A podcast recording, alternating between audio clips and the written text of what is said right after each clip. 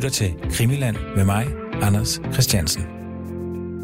Der sad jo en med til mødet, som ikke siger så meget.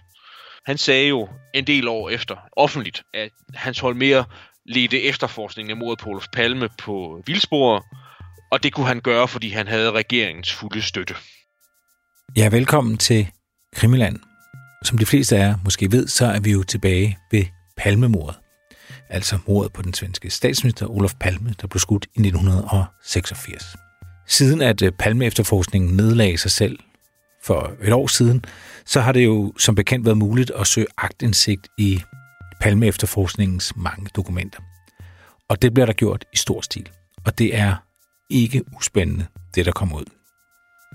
Noget af det, som vores hushistoriker Anders Højes og jeg selv har brugt tid på den seneste tid, det er nogle af de dokumenter, der omhandler de møder, som de har haft i Palme-efterforskningen, eller i Palmegruppen. Og det er naturligvis interessant, fordi der kan vi jo se, ja, hvad de har haft gang i, hvad de har fokuseret på, hvad de har vidst og hvad de ikke har vidst.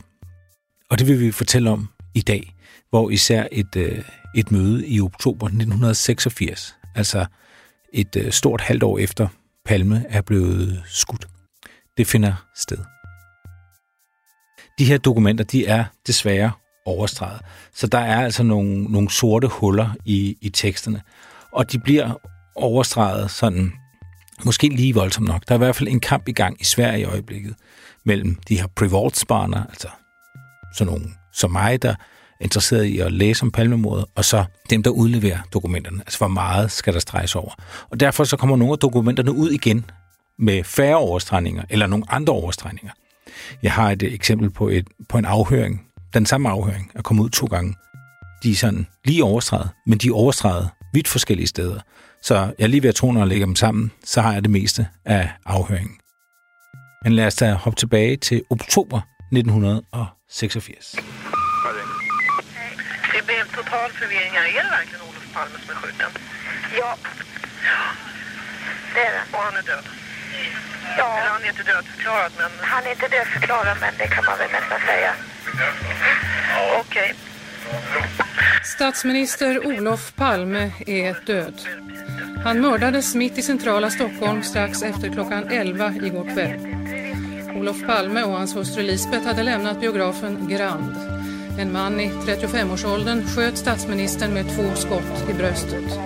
Han fördes till Sabbatsbergs sjukhus där han avled strax efter framkomsten. Det vi har, det er, at vi har øh, en protokol i ordets egentlige betydning. Altså det vil sige ikke bare et referat, men en lang gengivelse af, hvad bestemte folk siger ved det her møde den 6. oktober 86. Vi ved, det er mellem 1 og 4 om eftermiddagen, og øh, det foregår, mødet foregår hos SEPO. Hvis man sådan skal forestille sig det, så ser det ud til, at det er PG, Per Jøren, Næs, Cepos operative chef, der sidder for bordenden. Og dem, der så er til stede, det er øh, kollegerne fra øh, anklagersiden, og det er, øh, vi kan lige tage dem sådan i rækkefølge, fordi det, øh, vi, vi, det, vi, vi kommer, det der er interessant, det er, at vi kommer meget tæt på nogle bestemte personer og deres resonemanger om mordet på Olof Palme. Mm. Så fra anklagersiden, der er Klaas Seime til stede, som nok er den ledende anklager på det her tidspunkt her. Og så er øh, Solveig Riberdal til stede, et navn, vi har nævnt nogle gange efterhånden, det har vi gjort af den årsag, at hun var knyttet til efterforskningen meget længe, fra øh, maj 86, tror jeg, og så i hvert fald til øh, et tidspunkt omkring år 2000. Og så er Anders Helin til stede, også et navn, der måske vækker genklang, og det er fordi, det var ham, der primært procederede i sagen mod Christa Pettersson nogle år senere. Mm. Men altså, han er altså også med på det her tidspunkt her, er også med i mange år øh, efterfølgende. Og så øh, den sidste, der er til stede, er øh, ikke så kendt, men øh, det er Bo Josefsson. Og han var øh, tilknyttet anklagersiden også ikke en så offentlig person, men var også stedfortrædende anklager, for eksempel ved retssagen mod Christa Pettersson. Mm. Og så har vi nogle folk til stede fra øh, politiet. Og der er Hans Holmer til stede. Og så er der hans øh, chef, kriminalinspektør Hans Wranghult.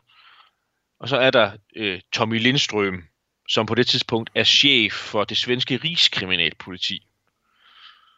Altså det vil sige, hvis vi nu skal bruge sådan lidt en kliché, så er det toppen af poppen, der er til stede. Det er Ja. dem med alle, alle stjernerne på skuldrene, der er til stede ved det her møde her nu.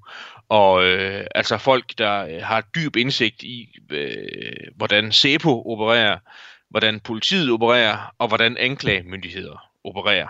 Og så frem for alt, så er der selvfølgelig det, at det lige præcis er de tre afgørende instanser, der mødes her. Ja. Der er en masse interessante ting på dagsordenen. Hvis vi sådan skal begynde med at gå lidt videre af det spor, som jeg sådan antydede, så hvor, hvorfor, hvorfor er netop det her dokument her interessant? Er det ikke bare øh, øh en, en protokol fra øh, et eller andet øh, rutinemøde? Og det er der ikke noget, der tyder på, at det er. Det virker til at være konciperet på den måde, at, at det netop er de her øh, ledende kræfter, der skal mødes og øh, overveje, hvad man skal gøre. Og så er det interessant af en anden årsag, og det er også det med, at det er en protokol, altså ikke bare et referat. Fordi vi får mulighed for at se, hvordan de forskellige personer, repræsenterende de forskellige øh, instanser eller etater, så at sige, hvordan og hvorledes de tænker og resonerer Mm. Mm. når de er til stede ved sådan et møde her. Altså, hvordan resonerer man fra politi efterforskningens side af? Hvad kan SEPO, efterretningstjenesten, bidrage med? Og hvad for nogle krav stiller anklagemyndigheden? Ja. Så det synes jeg i hvert fald er elementært interessant. Vi, vi får ret tidligt dokumentet, så får vi en, øh, en indikation i retning af, hvad der sådan står først på dagsordenen ved det her møde her. Og det er PKK-sporet. Ja. Altså den her forestilling om, at den øh, kurdiske øh, separatist- og terrorbevægelse, PKK, forestillingen om, at de på en eller anden måde var blandet ind i mordet. Og hvor de øh, mistanker, de lige præcis kommer fra, det står, det står faktisk den dag i dag måske ikke helt klart. Der er forskellige indikationer i retning af, hvad PKK kan have med mordet at gøre. Og måske skal vi lige repetere dem sådan ganske kort. Skal vi lægge ud med det? Det synes jeg. kurderne var og er jo øh, folket uden land. Et folkeslag, til at jeg mig at kalde dem, eller et folk, som, som, som er, er bosat, bosat primært i Tyrkiet, men i generelt i et, øh, i et grænseområde, grænseområder af verden. Altså, vi skal huske på, at vi befinder os jo i, øh, i, i 86, men allerede på det tidspunkt øh, var der visse kurder til stede i Sverige. Altså folk, der øh, enten var flygtet eller øh, rent udsagt rejst fra øh, det område, hvor der findes kurder, og så en del af dem var rejst til eller flygtet til Sverige. Hvor de opholdt sig, og hvor de øh, i hvert fald øh, i, i nogle år havde haft en eller anden form for, synes jeg godt, vi kan sige, fristed. Altså det havde, det havde deres, øh, øh, og- PKK, det står for Kurdistans Arbejderparti, så vidt jeg er orienteret i hvert fald Mm. og er sådan et, et, en, en, et, altså et parti og en organisation, hvor ikke nok, nok næppe alle kurder, men, men mange kurder, kurder har en vis sympati for, altså jeg tror det minder lidt om PLO sådan før i tiden, altså det der med, at man i høj grad identificerer sådan et folk, der ikke har noget land, med en bestemt bevægelse. Og der er sådan en vis, øh, visse lighedstegn mellem det at være kurder og så PKK som organisation.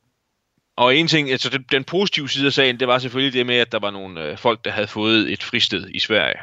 Men, men, men PKK var jo også øh, en organisation, der i nogle tilfælde greb til voldelige metoder. I mange tilfælde faktisk så primært imod deres egne, altså øh, afviger eller stikker. Og det gjorde det også ved nogle øh, mor, ret opsigtsvækkende mor i Sverige i midten af 80'erne. I hvert fald i 85. Jeg kan ikke huske, om der også er et før i 1986. Men i hvert fald to meget opsigtsvækkende mor i 1985. Det fører til, at øh, den svenske regering under ledelse af Olof Palme på det her tidspunkt her jo, begynder at revidere sin opfattelse. Altså ikke nødvendigvis sætte lighedstegn imellem det at give kurder et fristed, og så give PKK et fristed. Altså at de, den svenske regering og de svenske myndigheder i stigende grad begyndte at opfatte PKK som en egentlig terrororganisation. Altså en farlig organisation, som det ikke nødvendigvis var hensigtsmæssigt, at, øh, at de sådan havde et fristed til at operere i Sverige. De skulle i hvert fald ikke have et fristed, når de begyndte at øh, begå øh, mor på folk, de ikke brød sig om på åben gade i Sverige. Og det var sådan den, den, den korte fortælling om, hvor det her spor kommer fra. Og øh, der er så også andre øh, indikationer i retning af, at, øh, at nogen mente, når jeg siger nogen, så nogen i Hans Holmers efterforskning, mente, at der kunne være en sammenhæng imellem den her øh, hårde, kur, hårde kurs mod PKK og øh, den her rubricering af PKK som terrorbevægelse, og så mod på Olof Palme, at det var en slags hævnaktion fra PKK's side af. Ja. ja. Og man fik sådan nogle bestemte, lidt, lidt, lidt løse tip, der kunne pege i den retning af. Man fik nogle tip fra øh, en, der havde øh, siddet i fængsel, et stort fængsel i Tæby i Sverige, hvor han havde siddet i en fængselscelle, hvor der var en kurder og en jugoslav til stede, og hvor den her pågældende person, som havde givet tippet, sagde, at han havde skaffet to revolver af den type, som Olof Palme blev myrdet med, havde han skaffet til den her kurder, der sad i fængsel i Tæby. Ja. Og kurderen sagde, skulle have sagt, at han ville bruge de våben til at slå Olof Palme ihjel med. Der var også nogle andre spor. Noget af det, der kom til at spille en relativt stor rolle, det var, at den svenske efterretningstjeneste var begyndt at interessere sig for PKK's virksomhed – så havde man øh, telefonaflyttet en del af de ledende PKK'ere. Blandt andet så er der en, øh, jeg kan ikke huske præcis hvornår i februar 86 den er, men, men der er øh, en sådan en, en berømt telefonsamtale mellem, så vidt jeg husker, en øh, kurder, der er bosat i Tyskland, og øh, en fremtrædende repræsentant for PKK, øh, som har en telefonsamtale i februar 86, hvor de taler i sådan i kryptiske vendinger om, at der skal holdes bryllup på gaden i Stockholm. Og der var visse indikationer i retning af, at når der blev talt om det med at holde bryllup og bryllup på gaden, så drejede det sig om, at der var noget voldeligt undervejs. Hmm. Og der var nogen, der mente, at fordi de her telefonsamtaler netop foregik i februar 1986, så var det måske mordet på Olof Palme, man forberedte. Der er også en, øh, en nu lidt berømt øh, forside på Expressen i tilbage i august 85, hvor at øh, SAPO-chefen Alf Carlson, han er mand bag en, en, lækket rapport, mange mener, at han selv lækkede den, øh, som simpelthen omtaler, at terrorgruppen PKK er en trus mod Palme. Så det var jo ja. allerede altså, et halvt år øh, inden mordet, at der var plantet det frø, at PKK var en trussel. Det, det lå i forlængelse af nogle overvejelser i efterretningskredse, der fandtes allerede. Mm. Nå, men, men, men, men det er det, der er situationen op til det her møde her i oktober 86. Altså, at, at det er et spor, som politiefterforskningen i stigende grad har øh, indrettet sig efter.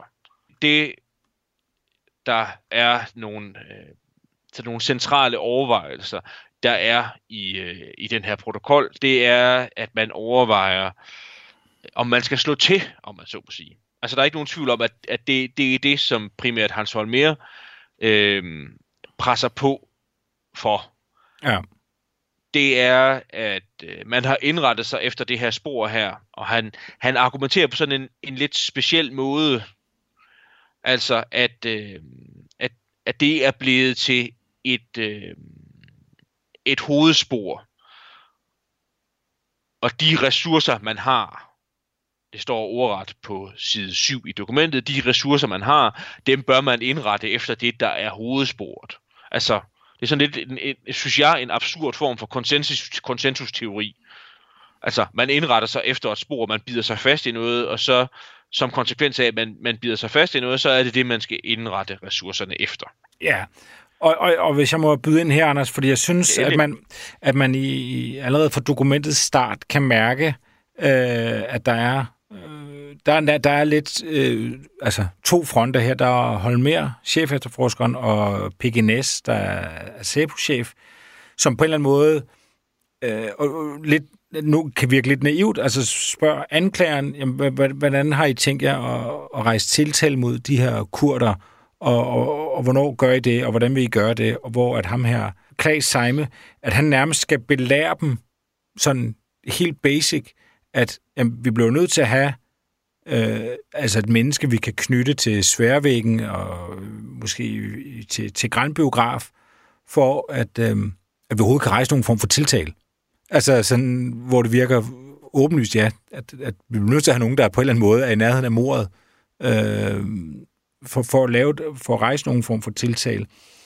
Og så siger han noget interessant, den allerførste bemærkning, som, som Seime kommer ind med, det er, at han siger, vi ved, at der findes et motiv, og at visse omstændigheder tyder på en konspiration. Men det rækker altså ikke til en, en, en tiltale. Det kræver det her med, at vi kan købe nogle folk. Og så er der en eller anden redegørelse, som vi så ikke kender detaljerne i, men PGNS han redegør så for, hvordan en organisation kunne lave drabet, uden at der var andre end en morder øh, til stede på sværvæggen. Og så står der bare, at Seime forkaster Nesses hypotese. Og så står ja. der diskussion mellem Ness og Seime. Ja, det er, ret, det, det, er en, det er en skam, at protokollen ikke er mere udførlig, øh, hvad det angår. Øh, altså fordi det, det, det Ness han jo forsøger at forklare, det er, at en, en, han, han mener, at vi skal huske, det er jo Cepos operative chef, vi har mhm. med at gøre her. Så det, det er jo i hvert fald en mand, der ved noget om, hvordan ekstremistiske bevægelser øh, opererer. Altså han skitserer jo så en eller anden form for situation, hvordan og hvorledes det skulle kunne lade sig gøre at begå mordet på Olof Palme i form af en sammensværgelse, med, med, med det forhold, at den eneste, man, den eneste person, der så kan i, sådan tydeligt knyttes til mordet fra sværvæggen, det er morderen. Ja. Og den, den, den hypotese forkaster Klaas Seime så, uden sådan nærmere argumentation. Altså, øh, jeg tror, det her, det, det ligger jo i forlængelse af sådan en, nogle, nogle helt generelle overvejelser af, hvor professionelle, hvis vi nu antager, at der har været en sammensværgelse bag mordet på Olof Palme, hvor professionel har den så været?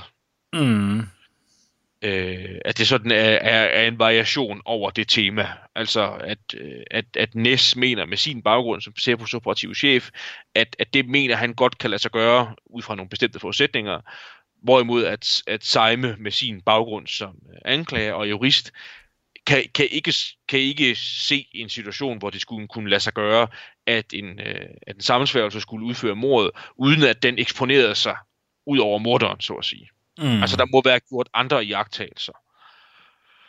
Uh, hvis jeg lige må sige noget supplerende i forlængelse af det, som også er interessant, faktisk også på baggrund netop af det afsnit, vi sendte sidste, uh, sidste gang, altså det første afsnit om Gran, uh, det er, at uh, det er ret tydeligt i det her dokument her, allerede fra uh, oktober 86, at man fra anklagersiden faktisk er utrolig optaget netop af Gran-biografen og den her mulige Granmand. Ja jeg bemærkede i flere, flere tilfælde, både hvad Klaas Seime selv siger, men også hvad Solveig Riberdal siger, at så siger de faktisk ikke nødvendigvis, at man skal kunne knytte en bestemt person til gerningsstedet. Mm. De siger også i mange tilfælde, så siger de til græn eller gerning og eller gerningsstedet. Ja. Altså det vil sige, at de faktisk anklagersiden er påfaldende optaget af grænbiografen den her mand her, der kan, blive, der, der kan være blevet set her. Ja. Og det knytter jo også an til den bemærkning, jeg øh, gjorde i afsnittet om Grandbiografen, det med, at, øh, at det er så interessant, at der kommer et senere fokusskifte i efterforskningen.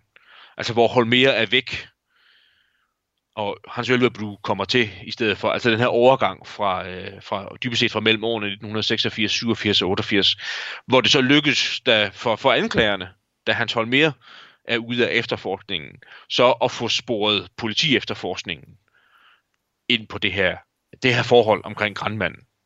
Altså det i udpræget grad ser ud til at have været en, øh, en tillad mig at kalde det en idé, en hypotese kunne man også kalde det med et fine ord, altså en grundantagelse, at der er noget med den her grandmand her, den her grandmand her må have noget med mordet at gøre. Det som, øh, som de også får diskuteret, de diskuterer jo helt grundlæggende, hvad, hvad skal der egentlig til, for at de kan rejse en sag? og der må Seime jo også, øh, Klaas Seime også forklare dem, at det er ikke nok, at man på en eller anden måde får, får bevist, at nogen har planlagt det. Man skal også vide, at de har, har udført det. Ja, der er sådan en interessant passus på side 4 i dokumentet, hvis det var sådan, at man skulle få fat i det på et tidspunkt. Øverst, hvor Solveig Riberdal fra anklagesiden sådan gennemgår, at øh, måske kunne man identificere en af personerne fra Grandbiografen. Og så nævner hun øh, en, øh, en person, som stod uden for øh, der, hvor ægteparet Palme boede i Gamla Stan på Vesterlånggatan den 10. februar. Mm. Altså det vil sige små tre uger før mordet. Og så nævner hun også nogle andre øh, interessante sådan resonemanger fra hendes perspektiv. Hun nævner, at der står restaurant Jasmine, står der så. Og uden at vide det, men jeg tror det, så ved vi jo, at jeg tror, det er om tirsdagen eller om onsdagen, før Olof Palme bliver myrdet, er ægteparet Palme ude at spise på en restaurant i Stockholm. Og der ved vi, at Lisbeth Palme fortalte efterfølgende, at hun, øh, skal vi kalde det, hæftede sig ved en bestemt mand på den her restaurant her, Ja. som virkede til at iagtage dem og holde øje med den. Og det er jo et eller andet sted mellem nok og selvfølgelig den mand, som Solveig Riberdal sigter til.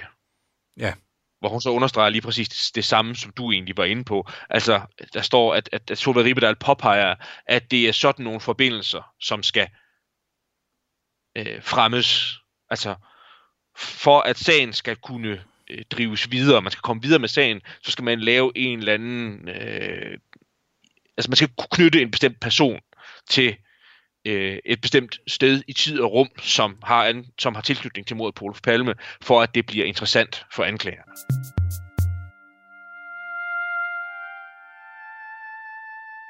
Nu, nu er vi nede igen ved, ved det, du var inde på før. Altså det her med, at øh, Holmer, han, han så siger, at vi skal fokusere på PKK. Seime, han virker som den eftertænksomme her, synes jeg, øh, når, når man læser det i dag. Han siger, at det, det er fint med ham, men de bliver også nødt til at arbejde på nogle andre spor.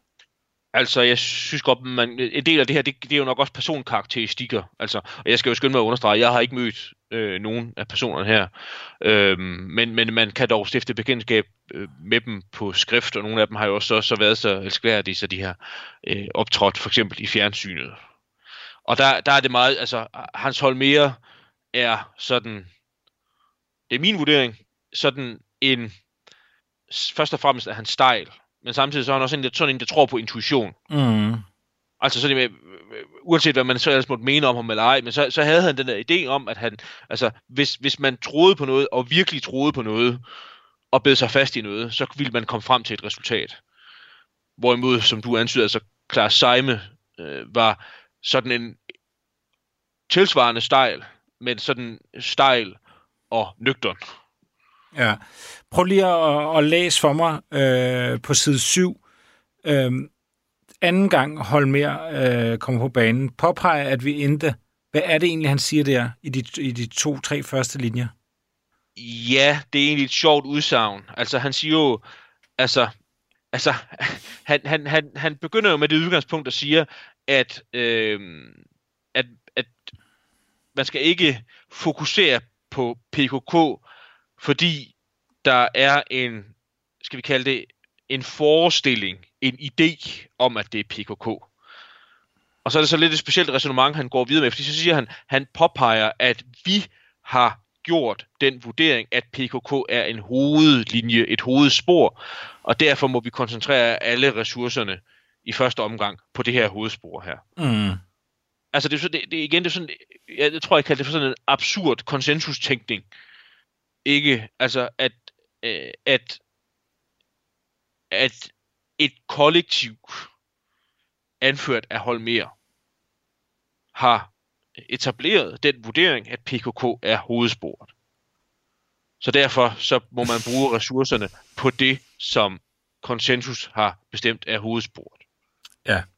Hans Ja. Holmer var, øh, var speciel, må man sige. Det her det er jo ret centralt i forhold til efterforskningens første tid. Øh, fordi han får jo lige præcis sagt, øh, vi fokuserer ikke på PKK, fordi vi bilder os ind, at øh, det er på PKK, men vi har vurderet, at det er på PKK, så derfor så fokuserer vi på PKK. Ja.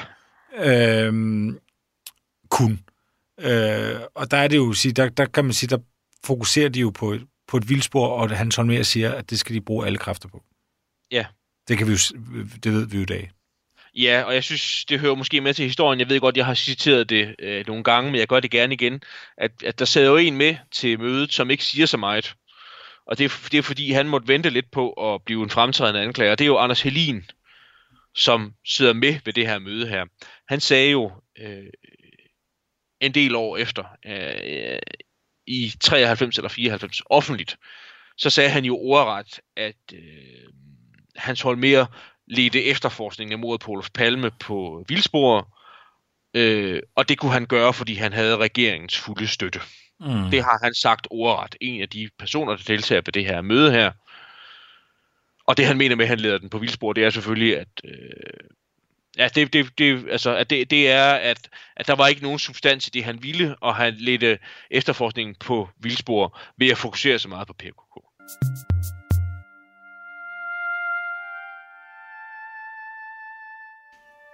Jeg synes, der er nogle øh, andre interessante detaljer i dokumentet også, øh, som egentlig faktisk sådan øh, kommer frem til, til sidst, efter at at man sådan er ved at få, øh, få øh, afdebatteret PKK, eller man konstaterer jo nok, at man er, øh, man er øh, i overvejende grad øh, uenig primært sådan om metoden, og hvordan blevet, man skal øh, gribe den videre efterforskning an. Inden vi kommer til dit afsluttende bemærkninger, så skal det måske lige nævnes, at øh, det, det jo ender med, det er den her berømte Operation Alpha, som Hans Holmer med vanlig elegance fandt på i januar 87. Altså det vil sige nogle måneder efter. Hvor Hans Holmer egentlig havde ønsket sig det, han antydningsvis efterspørger tidligt i dokumentet. Nemlig sådan en, et, et stort, skal vi kalde det, øh, stort tiltag mm. mod alle de her PKK'ere her. Altså, det, det han jo dybest set også siger, det er, at hvis, hvis, hvis, hvis vi kører ud og snakker med så mange af dem som overhovedet muligt, altså kører ud dybest set og banker på deres dør, og så hiver dem ind på politikåren og snakker med dem, så måske kan det være, at der er nogen, der siger noget. Ja. Øh, og han havde nok selv forestillet sig, at det skulle være en 50-75 stykker, man ville gøre det med. Og efter nogle lange forhandlinger, som må, må være sket efter det her tidspunkt her, altså mellem oktober 86 og januar 87, så ender det så med, at man, han får lov at hente, så vidt jeg husker, 25. Som, altså 25 mennesker, som man så videligt jo øh, kører ud og henter synkroniseret på deres forskellige adresser meget tidligt om morgenen og hiver ind på politigården og prøver at udspørge. Og de får alle sammen lov at gå samme dag eller dagen efter. Altså, der er ikke nogen af dem, der øh, kan eller vil fortælle noget som helst, der har relation til mod Olof Palme. Og det er jo så der i januar 87, hvor vi så for alvor får begyndelsen til Hans Holmers endeligt som efterforskningsleder. Så vidt vi nu kan bedømme, så er øh, bevisläget sådan, at det inte, de inte kommer at anholdes. De kommer efter avslutade för att försättas på fri fot. Är sanningen om spaningsläget att ni har gått på ett bakslag nu och ni vet egentligen inte hur ni ska fortsätta? Nej, det är det inte. Har ljusen, är det några ljus som har slocknat i den här tunneln nu? I den berömda tunneln, ja. Ja. Nej, eh, jag tycker fortfarande att vi eh, arbetar med eh, ett hanterbart material. Vi har fortfarande teorier som vi arbetar med och vi har fortfarande ett huvudspår som vi arbetar i. Det är ju riktigt att vi har olika värderingar om, om eh, framkomligheten när det gäller eh, huvud, det så kallade huvudspåret. Men det var nu egentlig noget andet, jeg synes, der var interessant i dokumentet. Øh, og det er på side 17. Altså aller sidst i dokumentet. Fordi der får vi også sådan et ansynningsvist indgreb i, hvordan en retsstat trods alt opererer. Fordi så står der sådan lidt kryptisk, så, så nævner Hans Holmer, påpeger, at vi har nytte af, så står der sådan lidt kryptisk, TK kolon N. Kolon, det øh, er sådan ret ofte, ofte en erstatning for en apostrof på det svenske sprog. I sammenhæng med efterforskningen. Og mm. fra anklagersiden, så siger ham der Bro Josefsson, så øhm, altså han, han overvejer om TK'en øh, udnyttes fuldt ud i samarbejde eller i sammenhæng med efterforskningen. Og så siger Hans Holmer, ja, vi får personernes, øh, så står der sådan lidt sjovt svensk ord, levnadsmønster. Altså det må være sådan noget levevis. Mm. Og deres kontakter via TK'en igen. Og så siger Riberdal, at øh, politiet skal have lov til, så er det lidt specielt, så står der titta igennem, altså se igennem TK'en. Og så kan, vi lege lidt gætteleg. Ved du, hvad den der TK er? Nej. Det er deres tekniske forkortelse for telefonkontrol. Nå. Altså telefonaflytning. Og se, det jeg jo så synes er interessant, det er jo... Øh, det, det er jo sådan de de, de begreber, de bruger om telefonaflytning. Altså normalt, sådan vil jeg i hvert fald også helst forestille mig, det er, så tror jeg også, det var i Sverige på det her tidspunkt her. Altså, så, så er det jo ikke, bruger man ikke telefonaflytning ret ofte, og man skal have en dommerkendelse for hver eneste gang, man vil telefonaflytte en bestemt person, og så videre, og så videre, og så videre. Men øh, vi har altså så politiets efterforskningsleder, der sidder og siger, at telefonaflytningerne øh, er meget nyttige i forbindelse med efterforskning. Vi har en repræsentant for anklagersiden, som siger, øh, bliver det nu udnyttet tilstrækkeligt i forbindelse med efterforskningen, den her telefonaflytning her. Mm. Så det, jeg faktisk synes var mest interessant, det er, at Solveig Riberdal siger, at politiet får, altså må se telefonaflytningen igennem. Det var faktisk lige præcis det centrale udsagn, jeg synes, der var mest interessant. Altså normalt så lytter man vel til en telefonaflytning. Læser man den igennem? Ja, det gør man, hvis der er nogen, der gider at, at besvære sig med at skrive en telefonaflytning ned. Ja. Men det der er det underlige, det er sådan, at synes jeg at sige, at politiet får lov til at kigge gennem telefonaflytningen sådan i ubestemt form. Og uden at sådan skal være overdrevet konspiratorisk, så det jeg selvfølgelig synes, vi skulle snakke lidt om, Anders, det er, om, om, om vi har øh, en eller anden svensk retsstat, der i meget betydelig grad telefonaflytter dens borgere. Ja. Specielt, specielt fordi det også er interessant efterfølgende, fordi så står der så om øh, et andet kommunikationsmiddel. Fordi der står Klaas Seime, så spørger øh, anklagersiden, så spørger han om, så står der postgranskningen. Altså postundersøgelser har givet noget. Og ja, så der... svarer Hans, Hans Wranghult, chef kriminalinspektøren, at det er man lige begyndt med. Og vi ved jo tilfældigvis, at, at, at øh, altså, hvis vi, altså, personfølsomme oplysninger bliver streget igennem i det, vi kigger efter. Og chefanklageren spørger ikke sådan til, om postgranskningen, undersøgelsen af posten, vedrører nogle bestemte personer. Men sådan i al almindelighed, hvordan det går med undersøgelsen af posten. Mm, altså, de simpelthen åbner folks breve? Ja, fordi det er ret interessant, hvis vi nu skal fortsætte med sådan øh, virkelig at gå helt ned i detaljer, så siger øh, Solveig Riberdal, og det, så siger hun jo ordret, for så, siger hun, så står, står der, at hun redegør for de direktiver, hun har givet i forbindelse med postgranskningen, altså postundersøgelserne. Og så står der, at man skal anvende de samme rutiner, som man gør i narkotikasammenhæng. Mm. Og nu, nu får vi lige lejlighed til sådan at, at, at knytte an til Solveig Riberdal, fordi vi ved jo, eller jeg ved i hvert fald efter et interview, hun gav mange år efterfølgende, at hun sagde, at det var lige præcis derfor, at hun blev øh, rekrutteret af Klaas Seime til efterforskningen. Det var fordi, at Solveig Riberdal havde tidligere siddet som anklager med speciale i narkotikasager. Og noget af det, der er kendetegnende, og det er ikke noget, jeg ved, jeg refererer, hvad Solveig Riberdal selv har fortalt, det er, at altså, i forbindelse med narkotikasager, så kan retsmaskineriet ikke altid arbejde så langsomt, som det kan i alle mulige andre sammenhænge. Altså, der kræver det, at man træffer nogle hurtige afgørelser om, hvad politiet må i en bestemt sammenhæng. Ja.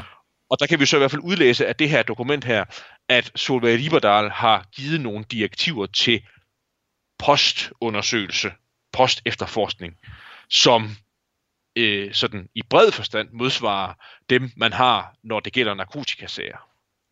Mm. Altså, vi får i hvert fald et indblik i, at tror jeg nok, at der er blevet givet nogen med et fint ord generalfuldmagter. Altså, meget, meget, meget bredt mandat til øh, at foretage telefonaflytning og undersøgelser af borgernes post i forbindelse med mordet på Palme. Ja. Og lad mig bare sige med det samme, det kan man enhver jo mene om, hvad man vil. Man kan sagtens mene, og det kan jeg til dels måske også godt mene, at det kan være velbegrundet. Mm. Ja, altså... Øh, øh, altså vi, vi har jo tidligere været sådan efter øh, efterforskning for ikke at gøre nok at sige, det, her, det er jo en, en, en særlig sag. Det, det er landets statsminister, der er skudt. Man må jo fandme øh, altså, få det opklaret. Øh, så, så på den anden side kan man også sige, jamen, hvis man kunne finde morderen ved, at man opfanger et brev, øh, ja, er det så ikke godt? Altså, det er jo i hvert fald det, man ville kunne forestille sig, der ville, ville, ville være sket, hvis man har grebet, grebet til den slags metoder her. Altså for eksempel øh, telefonaflytning øh, i stor stil. Det var også selvfølgelig at håbe på, at der var nogen, der talte over sig i telefonen. Ja. Enten en enkelt person eller nogen sammensvorene. Mm. Eller betjente sig af breve til at kommunikere med hinanden. Altså en sidste sådan randbemærkning i forhold til det, det er, jeg synes også, det er, jo, er, er, er tankevækkende. Altså det, det, det, det, det står, der står ikke noget specifikt om PKK i forhold til de her afsluttende bemærkninger her. Nej. Altså, der står ikke, hvis vi nu begynder med den første bemærkning, altså med Holmere, der sådan... Man, man kan se, der er sådan en emneskift i protokollen. Altså, de har talt om et, og så skal de til at tale om noget andet, og så siger Hol, Holmere, påpeger, at vi har nytte af telefonaflytningen i sammenhæng med, og så står der i ubestemt form, efterforskningen. Altså, der står ikke PKK-efterforskningen. Mm. Der står ikke senere hen, så, så står der ikke, at Holmere påpeger, at de informationer, man får om... Øh, øh, om folks sådan øh, livs eller bevæg, hvad skal vi kalde det, altså vaner og deres kontakter, så står der ikke altså PKK-personernes vaner eller PKK-personernes kontakter, men sådan i ubestemt form. Mm. Der står, så siger Klaas Seime senere hen, altså han overvejer, om postundersøgelserne har givet noget. Der står ikke, at han overvejer, om øh, postundersøgelserne øh, af PKK'erne har givet noget. Nej. Det var nogle randbemærkninger, men jeg synes, det er en interessant passus, der er i det dokument, og det er jo også en sideeffekt af, at vi interesserer os for en specifik sag, men også for nogle generelle oplysninger om sagen, om hvordan en retsstat arbejdede, skråstreg arbejder, formentlig arbejder. Ja, og når man, når man jo, altså, altså, så, altså, det er jo klart, der, der er noget med overvågning af, af borgere her, øh, og hvis vi, altså, i dag der ved vi jo, at vi alle sammen bliver overvåget i, i, i hovedrøv. Det, vi ved det så meget, at vi nærmest er blevet, blevet ligeglade med det, og det bliver blevet en del af vores hverdag, desværre.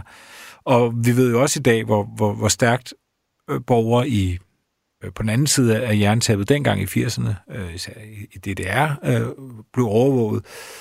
Men hvad med her i, i vores del af, øh, af verden dengang? Øh, mm.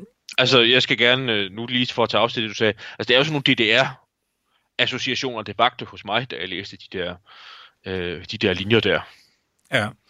Altså, om, om ikke andet, så har det måske ikke været øh, den normale situation, men der er i hvert fald noget, der tyder på, at øh, et i øvrigt øh, meget stort, og, og, og ja, ikke meget stort, men et land med et meget stort og omfattende byråkrati som Sverige, dengang og nu, havde man åbenbart også byråkratiske ressourcer til at gennemføre telefonaflytning og postundersøgelser i meget stor skala. Der er en anden ting i det her dokument, som jeg øh, synes virker, jeg vil bruge ordet påfaldende endnu en gang, øh, hvis med tanke på øh, det, du fortalte før, at øh, Anders Helin, der sidder med til det her møde, jo har sagt det her med, at, at Holmer, han ledte efterforskningen på, på vildspor med det ja. her øh, PKK-spor. Jeg er, spændt på, om vi, jeg er spændt på, om vi er samme sted i dokumentet. Øh, vi er på side, vi starter på side 14. Ja, så er vi, ja. Øh, fordi der begynder de, øh, Seime og egentlig også øh, politimanden Lindstrøm, begynder at tale for, at man skal vise billeder øh, altså til, til vidner, der har været ved, ved, ved Grænbiografen, øh, af, og må vi gå ud fra nogle af de her kurder, øh, PKK, som de mistænker, kunne stå bag mordet. Altså har I set de her mennesker? Ja, det ligger i hvert fald i forlængelse af, af, hvis vi går lidt tilbage, det er Solveig Riberdal egentlig, de toner, hun slår an. Altså, vi skal have en eller anden form for identifikation, så ligger det her i forlængelse af de overvejelser. Ja, øh, Seime, han siger, at det vil simpelthen kunne styrke øh, kurderteorien, altså hvis man har kunne finde nogle vidner øh, ved, ved biografen, der på en eller anden måde kan genkende nogle af de her øh, folk, man mistænker. Og øh, Lindstrøm, han, øh, han bakker op, og, og Simon, han siger jo faktisk, altså, øh, hvis vi ikke laver den her, gennemfører den her fotokonfrontation, så bliver øh, grændelen øh, altså udkørt, eller så kan det løbe fra os. Øh, og så kommer Holmer på banen og siger, det synes han ikke, vi skal. Han synes ikke, at vi skal øh, altså, lave de her øh, fotovisninger. Og, og siger og hvor mange skal det så være, hvis man skulle? Og så siger øhm, Simon, om vi måske en 20 stykker. Og ligger endda sådan lidt vendeset op til, at, øh, at det er rent faktisk et af de punkter, hvor øh, han kan se, øh, se et grundlag for, at øh, politiefterforskningen og anklagemyndighederne, eller anklagemyndigheden, repræsentanterne for anklagemyndigheden, så den rent faktisk kan drøfte antallet. Ja. Der står over, at han Seime påpeger, at vi kan diskutere antallet. Og så siger øh, Riberdal og Helin, de begynder så at opremse øh, personer, som kunne være aktuelle og få altså få vist nogle billeder af de her øh, mistænkte kurder, og herunder Morten Palme, mm. altså Olof Palmes søn, der er med i biografen. Og så siger Holmer, at man skal være meget forsigtig med at vise Morten Palme nogle billeder. Ja. Yeah. Hvorfor siger han det? Øhm, ja, altså, øh, det er et godt spørgsmål. Jeg tror, der kan være to grunde til det. Mm. Den ene grund kan være, at øh, det havde man dårlige erfaringer med. Øh, hvis der er nogen, der kan huske sådan mistankerne mod Victor Gunnarsson, som vi har talt om i et særskilt afsnit, og det er egentlig ikke Victor Gunnarsson, der er så afgørende. Men i det tidlige stadium af politiefterforskningen, der havde politiet, en af dem, der var med til at efterforske mordet fra det aller tidligste stadium, det var en kriminalbetjent, Børje Wingren, som var sådan en, der ikke var bange for at, øh, at foretage sig noget på egen hånd. Og øh, allerede den 1. marts 1986, der var han meget optaget af øh, sådan et af de aller tidligste, jeg vil ikke engang gå så vidt som man kalde det spor, men, men, men vildspor, mulige spor. Det var den her gale østriger, som nogen måske er stødt på. Sådan en af de første, sådan, man vidste, at der var sådan en mistænkelig udlænding i Stockholm, en østriger, som, så vidt jeg husker, vist også havde truet Olof Palme. Det, der så sker, det er, at ham her, Børje Wingren, som øh, agerer meget på egen hånd allerede den 1. marts 1986, han får fremskaffet et billede af ham her, den gale østriger. Og så går han, øh, så opsøger han Morten Palme, og viser ham et billede af den her gale østriger. Og spørger, om, om den her mand her, han jagtog ved Grandbiografen, om det kunne være ham. Øh, og, og, og Morten Palme, det er altså, så vidt jeg husker, så er det faktisk endda allerede om morgenen, den 1. marts 86, hvor Morten Palme jo for øvrigt formentlig ikke har sovet ret meget og er stadigvæk meget oprevet. Så, så han stod og siger, ah, det er han, går ikke, øh, han er ikke helt sikker på, om det kunne være ham her eller ej. Og så øh, begynder ham her, Børge Vingren, begynder så at sige, ja, men altså, man skal også huske på, at mennesker, de kan godt se meget anderledes ud, end, øh, end de gør på billeder, og det her billede er nogle år gammelt, og måske ser han anderledes ud, og alt sådan noget, og så Morten Palme vil selvfølgelig gerne hjælpe politiet. Så han ender sådan med at sige, ja, han synes nu godt nok ikke, det ligner nogen, men måske man ved da aldrig, om det kunne være ham, og så videre, og så videre, og så videre. Og jeg, så jeg tror, jeg tror, eller jeg ved, at han så mere var klar over, at det her, det var sket. Mm. Og der var vist også flere andre, der havde dristet sig til at vise billeder til Morten Palme. På stående fod, så kan jeg ikke huske, om det er før oktober 86, at der er nogen, der viser ham et billede af en, af en jeg vil lige vil sige berømt, men nok snarere berygtet, chilensk legemorder. Mm hvor man så også spurgte ham, om, øh, om det kunne ligne ham, mand han så ved Gran, og så videre, og så videre, og så videre. Så det, det er nok sådan den, den første og mest sådan logiske begrundelse for, hvorfor at øh, Hans Holmere mener, man skal være tilbageholdende med at ligne, at vise Morten Palme nogle billeder. Og så er der jo selvfølgelig også en anden mistanke, som vi ikke kan komme udenom. Og det er jo så selvfølgelig spørgsmålet om det, Hans Holmere mener, det er, at man sådan i almindelighed helst skal holde Morten Palme ude af efterforskningsarbejdet. Skal man lade ham være i fred? Skal man ikke forstyrre ham? Mm. Skal man helst undlade at blande ham mere ind, end han allerede er blevet det? Hvem ved?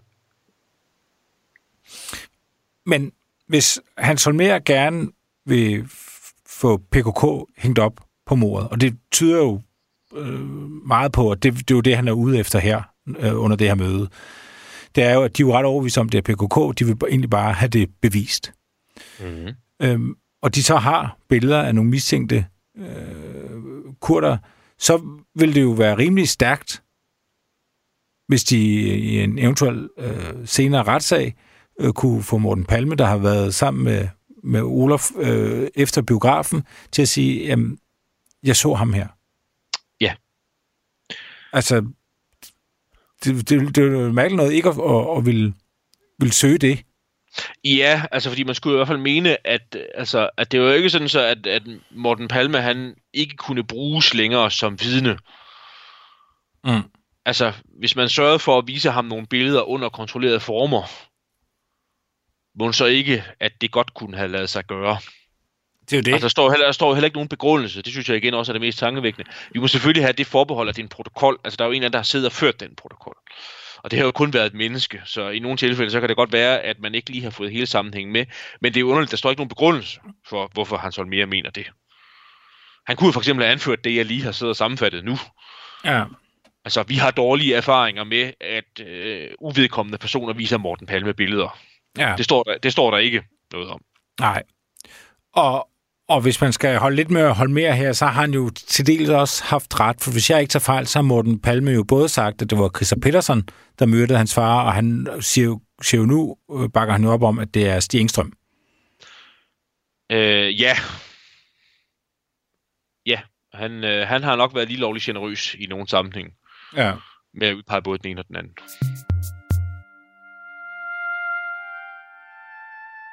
Jeg synes, jeg synes sådan et dokument her er øh, interessant af den årsag af, at øh, noget af det, der var vanskeligt før, at øh, det blev muligt at studere så mange af de her dokumenter her, det var, at det var øh, svært sådan at komme helt tæt på de resonemanger, de øh, samtaler og de diskussioner, der blev ført i efterforskningen i den tidlige fase. Altså man har selvfølgelig kunnet konsultere øh, de forskellige øh, øh kommissionsbetænkninger, der er blevet fremlagt. Der er også i et vist omfang, så har det jo selvfølgelig også, så, at man kunne konsultere aviserne og de bøger, som andre har skrevet om den her periode her. Men, men, men det har jo, i nogle tilfælde, så har det jo også bare været andres udlægning af, hvad der rent faktisk foregik. Og øhm, i nogle sammenhænge, så øh, er øh, har, har den her uvidenhed, den har også ført til sådan nogle, øh, skal vi kalde dem, lidt forenklede konklusioner om, hvad der rent faktisk foregik. Altså en, en tendens til kun at, øh, at fokusere på de store offentligt kendte dramaer, der har været i efterforskningen. Altså, øh, Holmers periode er jo herostratisk berømt for, at der er de her øh, offentlige sammenstød imellem øh, politiefterforskningen og anklagemyndigheden. Og det kan selvfølgelig også være interessant nok i sig selv. Nu kommer pointen, hvad jeg mener. Det er, at øh, jo flere der kommer frem af den her slags dokumenter her, jo bedre får vi også mulighed for øh, at sætte os ind i de øh, øh, resonemanger, de øh, synspunkter for og imod, og de analyser, der har øh, trods alt har ligget bag ved, at man gjorde det, man gjorde. Mm. At det så i hvert fald i det her dokument her jo fortsat ender et sted med, at det ikke er specielt opløftende, det man foretager sig. Øh, synes jeg blandt andet på baggrund af det med, at, at Holmere får lov til at fremme den her linje her med, at øh, hvis vi bare hvis vi bare bider os fast i noget, vi er blevet øh, sikre på er sandt, så skal der nok føre til noget.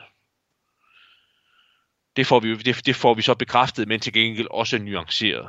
Ja.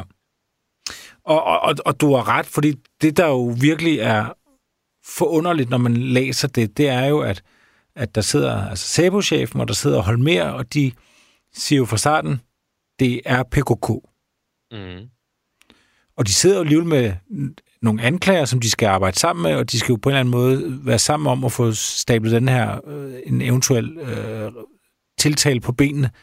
Og de giver jo ikke anklagerne noget som helst håndfast at arbejde med. Nej, men altså man skulle jo tro, at det var sådan en møde her, hvor man ville lægge kortene på bordet. Ja. Øh, og det er der ikke rigtig noget, der tyder på, at, at, at, at man under hånden har haft håndfast viden. Altså, at der er nogen, der har siddet inde med noget, der måske ikke er kommet til offentlighedens kendskab. Så, øh, altså, der er ikke rigtig noget. Det er et luftslot, tror jeg. Jeg kan ikke huske, om det er en, en specisme igen eller ej. Men også ord findes på dansk. Altså det Et der med luftkast- luftkastel. et luftkastel. Lige præcis. Lige præcis. Og så, så er der så ikke også en, en sjov detalje sådan til afrunding i dokumentet. Lidt i forlængelse af det, jeg sagde før. Fordi en ting er, at vi, øh, vi får øh, indblik i øh, sådan nogle analytiske forløb i øh, efterforskning. Men så er der også sådan nogle spøjse ting, man aldrig har hørt om før. Prøv, prøv, at, prøv at tage fat i øh, side 6 i dokumentet, allernederst. Got it. Se, så siger Solveig Riberdal, så taler de fattige om PKK, og så står der et men, og så stiller hun et bestemt spørgsmål. Så spørger hun, hvordan er det med bulgarerne? og så siger Cepos operativ chef, altså det er jo ikke hvem som helst, der er til stede ved det her møde her, så siger han ganske kort, der findes ikke noget, der tyder på, at fascistiske bulgarer skulle stå bag mordet på Olof Palme. Mm. Det har jeg aldrig hørt om før. Jeg har aldrig hørt om et bulgarspor. Nej, og, Fascistiske bulgarer. nej, og vi har ellers været, jeg vil ellers sige, at vi i løbet af de afsnit har jo nærmest været rundt i hele verden. Øh, chilener, jugoslaver, øh, sydafrikanere, CIA, KGB, øh, svensker, ruter med i fraktion. Vi har været i mange steder, men det er rigtigt, jeg har heller aldrig hørt nogen tale om, om bulgarerne.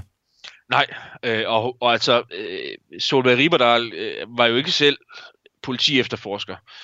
Altså, så hun må have fået oplysningerne et sted fra, et sted fra i efterforskning. Det må være noget, man har efterforsket. Og Cepos operative chef kan også affærdige det på stedet at sige, øh, så øvrigt specificere, at det fascistiske bulgarer, som så ikke ligger, står bag mordet på Olof Palme.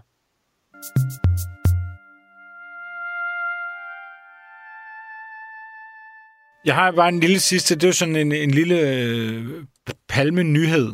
Mm. Øhm, fordi vi sidder jo og snakker om øh, nogle møder, der er foregået for 35 år siden, øh, angående et mord, der er begået for 35 år siden.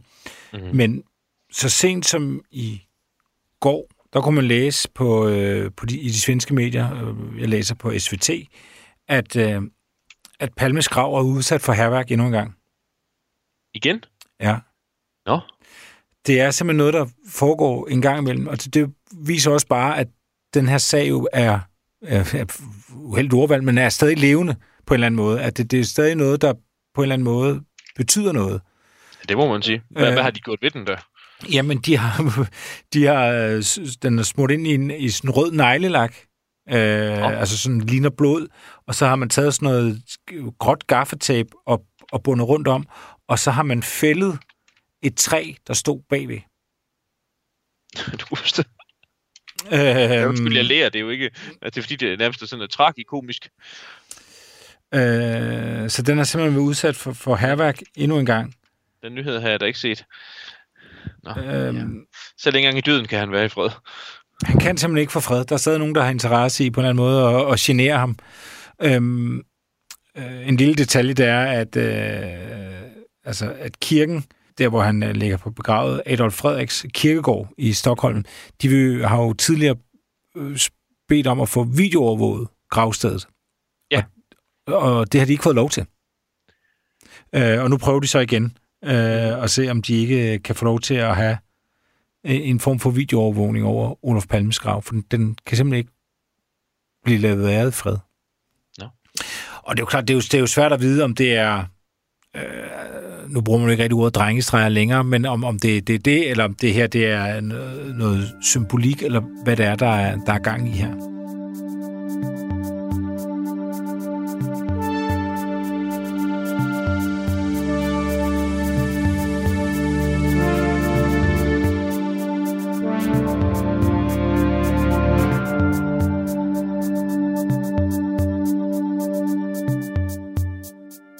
Programmet er produceret af Wingman Media for Radio 4.